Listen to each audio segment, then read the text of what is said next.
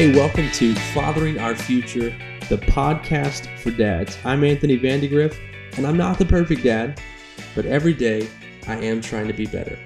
Happy Father's Day to all of the dads out there. You are rock stars, you're incredible, you are leaders, you are role models, you are superheroes. Happy Father's Day to you. Take this day, take a little bit for yourself be a little selfish. It's the one day you have the opportunity to have some time to be selfish. But be selfless because you're still a dad. Your kids still look up to you. Your wife still adores you. Be super dad. Reflect on all of the incredible experiences that you have had as a dad. Think about all the wonderful things that you'll get to experience in the future because you're a dad. Be thankful. Express some gratefulness to God that you get to be a dad, that He has placed children in your life, and you have the opportunity to know what it's like to be a father. It's a wonderful experience.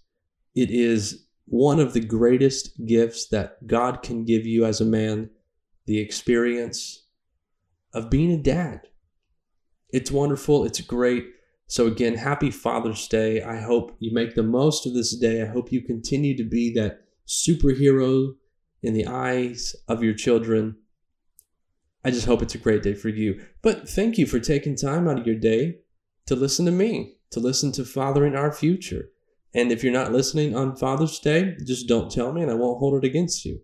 But I do have something special today that I want to share, something that I came across a while back, and I think it's incredible it really helped me. It really caused me to sit down and think and ponder and say, maybe there's some things that I need to keep in mind.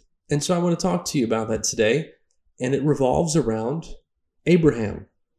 Abraham is a character in the Bible. You probably know who Abraham is, but maybe you don't know everything about Abraham. So we'll run through his story a little bit. And we're going to stop at a certain point where most people don't stop and this is where I want you to catch the revelation. So, Abraham, historical figure mentioned in the Bible, pretty prominent character. Okay, this is why most people know who he is. He's considered to be Father Abraham or the father of the faithful. It is not because he was a Catholic priest. That's not why he is called Father Abraham. He had a big promise given to him by God. So Abraham was married to his lovely wife Sarah, and God called them out of their hometown, which was a big thing. Most people don't realize this, but the culture that Abraham was in was very much communal. It was very much we are with our tribe of people, we stick with our tribe of people. And God calls Abraham and says, I want you to leave your tribe of people. It was a big deal. But Abraham trusted God, and he and his family, he and Sarah, they took off.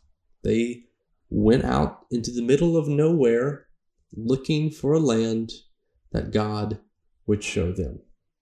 Abraham is the father of the faithful because he expressed such great faith throughout his life. He is mentioned and recognized for his faith throughout the Bible. The Apostle Paul writes about him in the book of Romans and says that he wavered not or he staggered not at the promises of God. He was faithful, super faithful. Now, this does not mean that he was perfect. I know a lot of times we throw out these really nice, rewarding, and accommodating words like faithful, and we think, Okay, I'm kind of messed up. you ever see that video where the Grinch is doing yoga and just lets out this screech that's ho- this horrible yelling? I'm a little messed up. Yeah, so that's kind of what it's like. You know, we, we hear stories about people like Abraham and we think, okay, this is totally unrelatable because this man did things that I would not dare do yeah, maybe I'm a Christian, but that's crazy. Like, I'm in the 21st century. I'm in a different world. I'm not just going to abandon everything and hope that I find something. Okay, we're we're a little removed from that culture and that way of life. I get it. I get it. But just because he was faithful does not mean that he was perfect. I would ask you to go and start reading at Genesis 12 and read the story of Abraham, and you will find out. Homeboy was not perfect. He made mistakes. He did things that could have got him in a lot of trouble. He, in spite of being faithful and trusting God, sometimes he tried to do things on his own agenda to ensure that things were going to happen in his favor. He wasn't just the most trusting, perfect saint. He had his shortcomings. So don't think, oh, Abraham's so faithful. I'm going to stop listening to this because I can't be that way. No, he was faithful. He's the father of the faithful. That's a name given to him, but it was not perfect. So the big idea of him being the father of the faithful comes from the fact that he didn't have any kids, and God gives him this huge promise.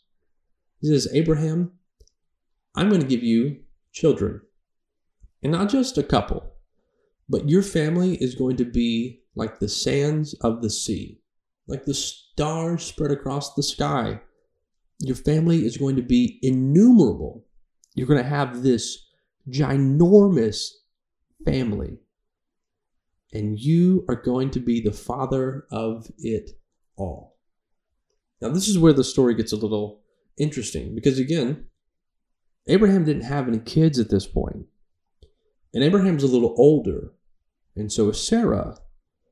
And God's telling them that they're going to be parents. It's a little bit laughable, it's a little bit funny, and that's exactly what they both did. On one occasion, Abraham laughs and on another occasion, Sarah laughs. And that's where we have this really almost, I don't want to say overpreach because it is a really good point, but a lot of people use this as a sermon title.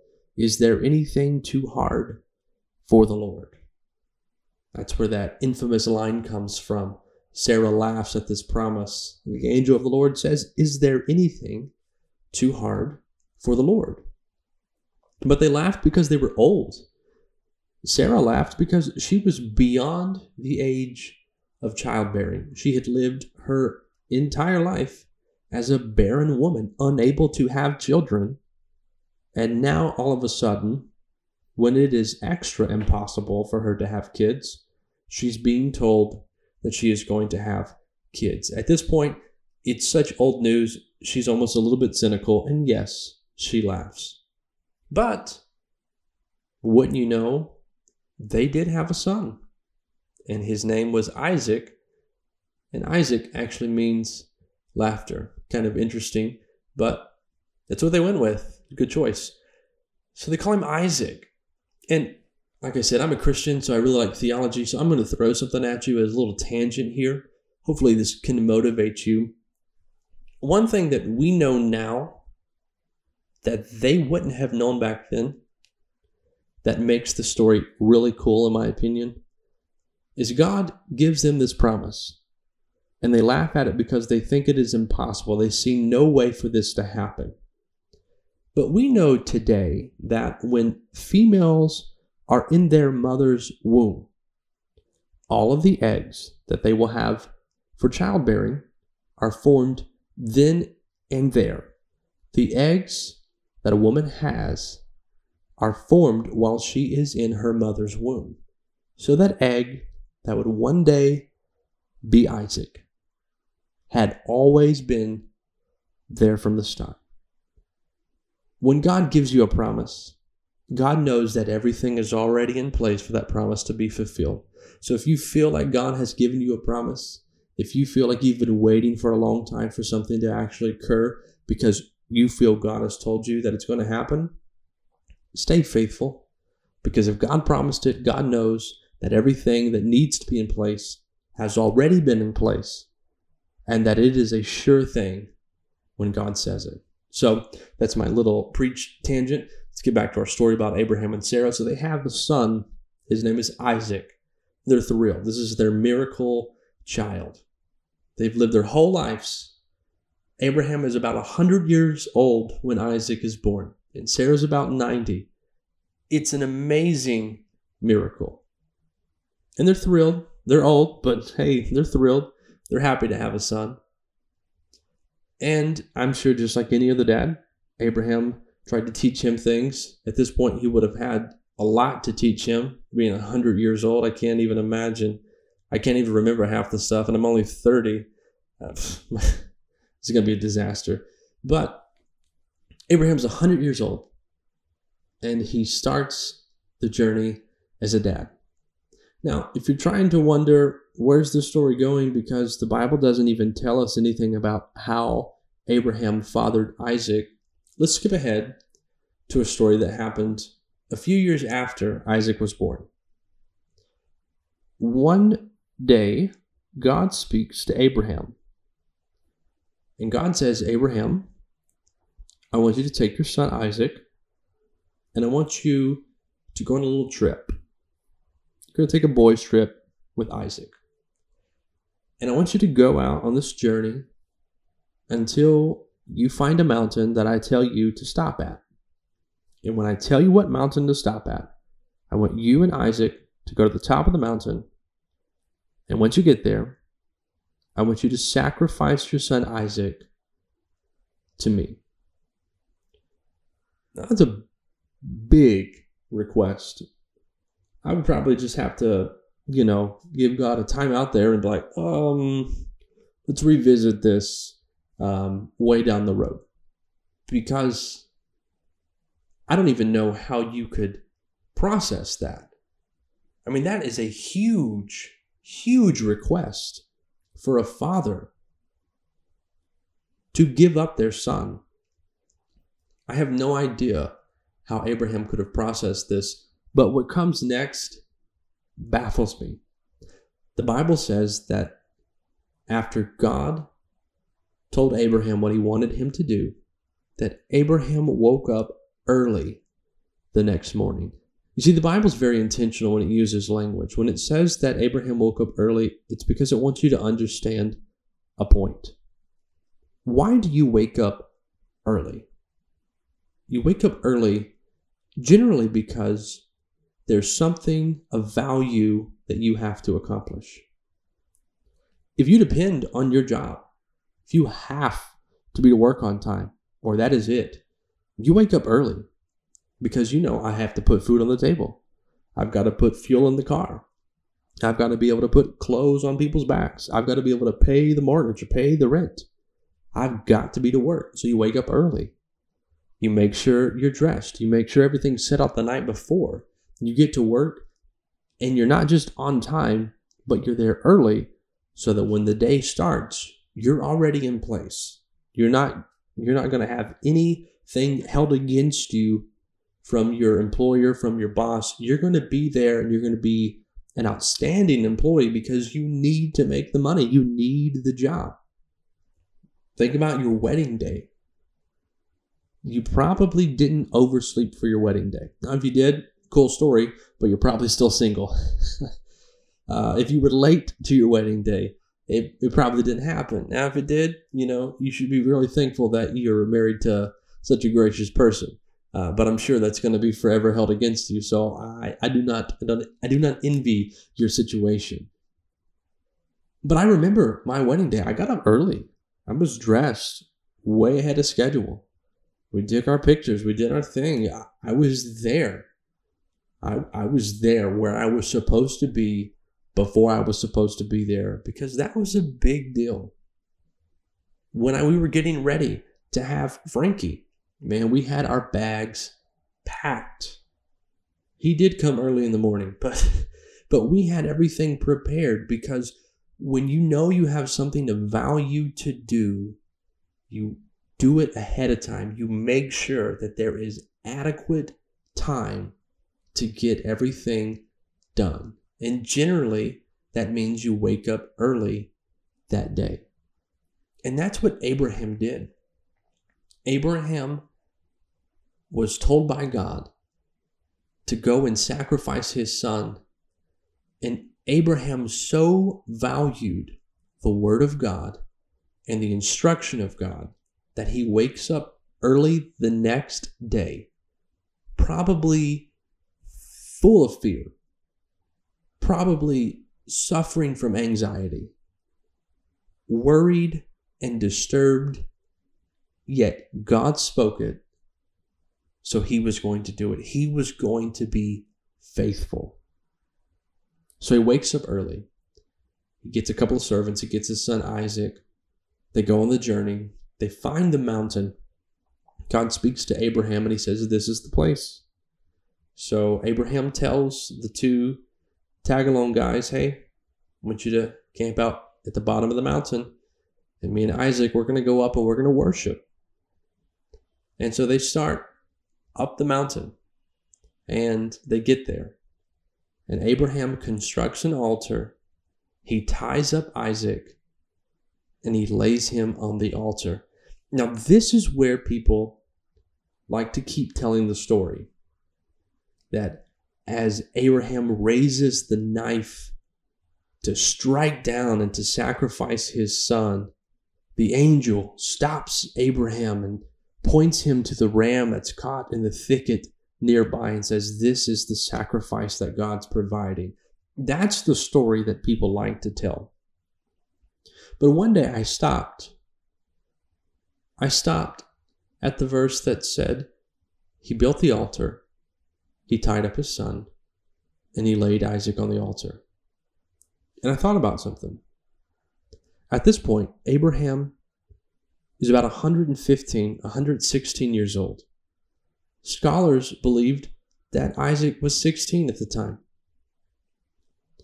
I guarantee you that a 16 year old young man is faster and stronger than a 116 year old fart. I guarantee that that is the case. But what is amazing to me is although Isaac was aware to some extent about what was going on, he had the ability to outrun his father. He had the ability to manpower his father. But he didn't do it. Why would Isaac willingly allow his father to bind his hands and lay him on an altar when he knew good and well what goes on that altar is about to be sacrificed. That baffled me. I thought about it and I couldn't come to a great answer. And then it's like it just became crystal clear. Isaac, as a 16 year old young man, heard the stories of his father, who, when he was called by God to go out in the middle of nowhere and find a place that God would show him, he did it.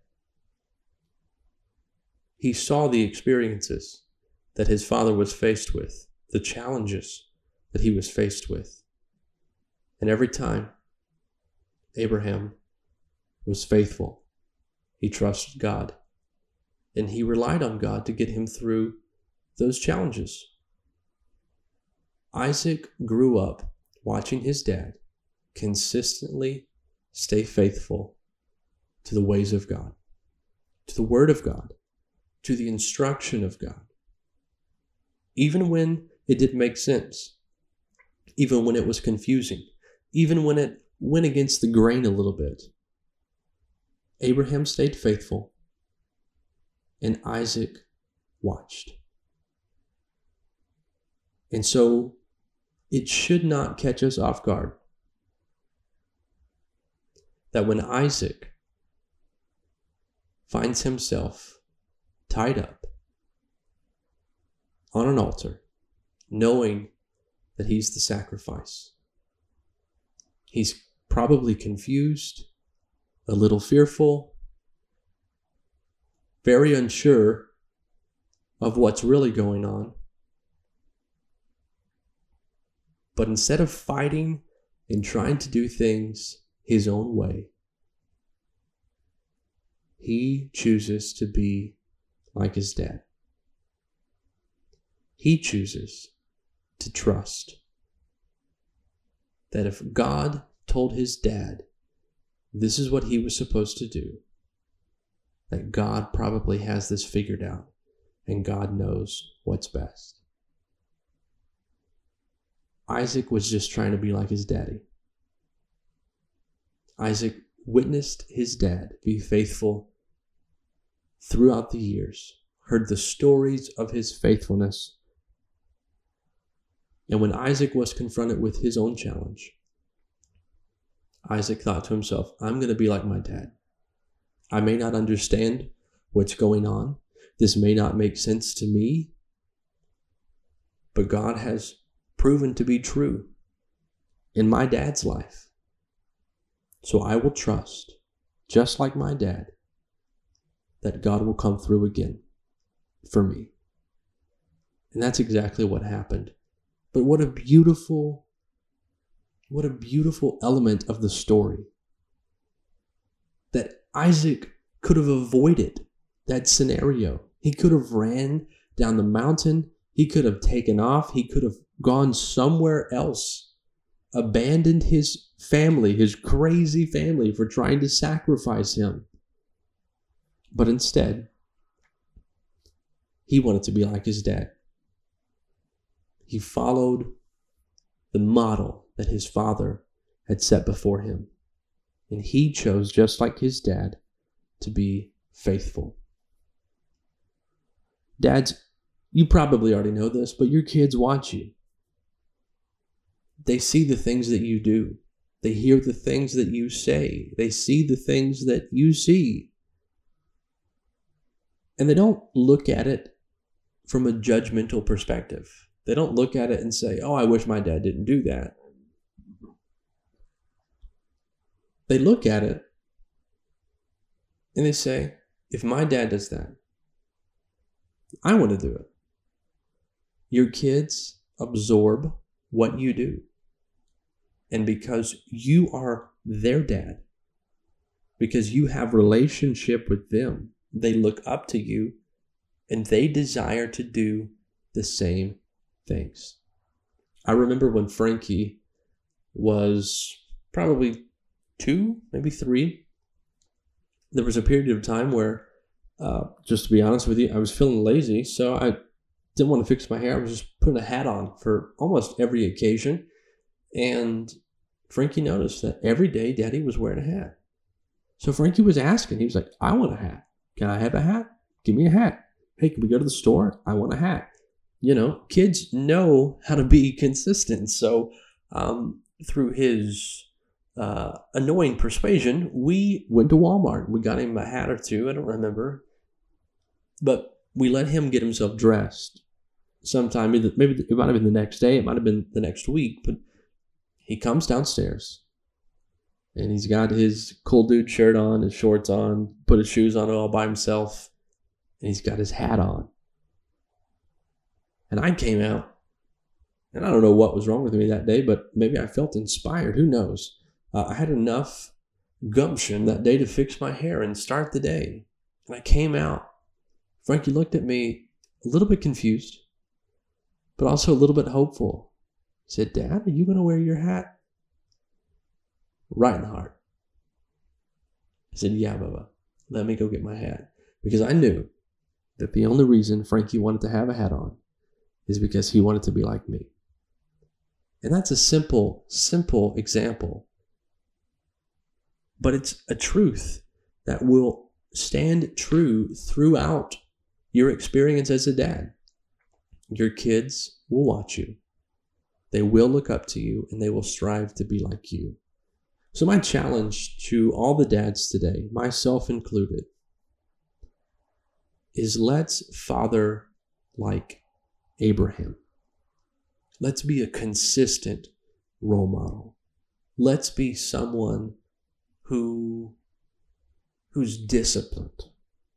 Let's be men of integrity. Let's be men who are faithful, who are consistent, who are true, who are people of value, that we're value driven and value oriented individuals. Let's be people that we really want our children to be because they will be like us. We are their example, we are their role model.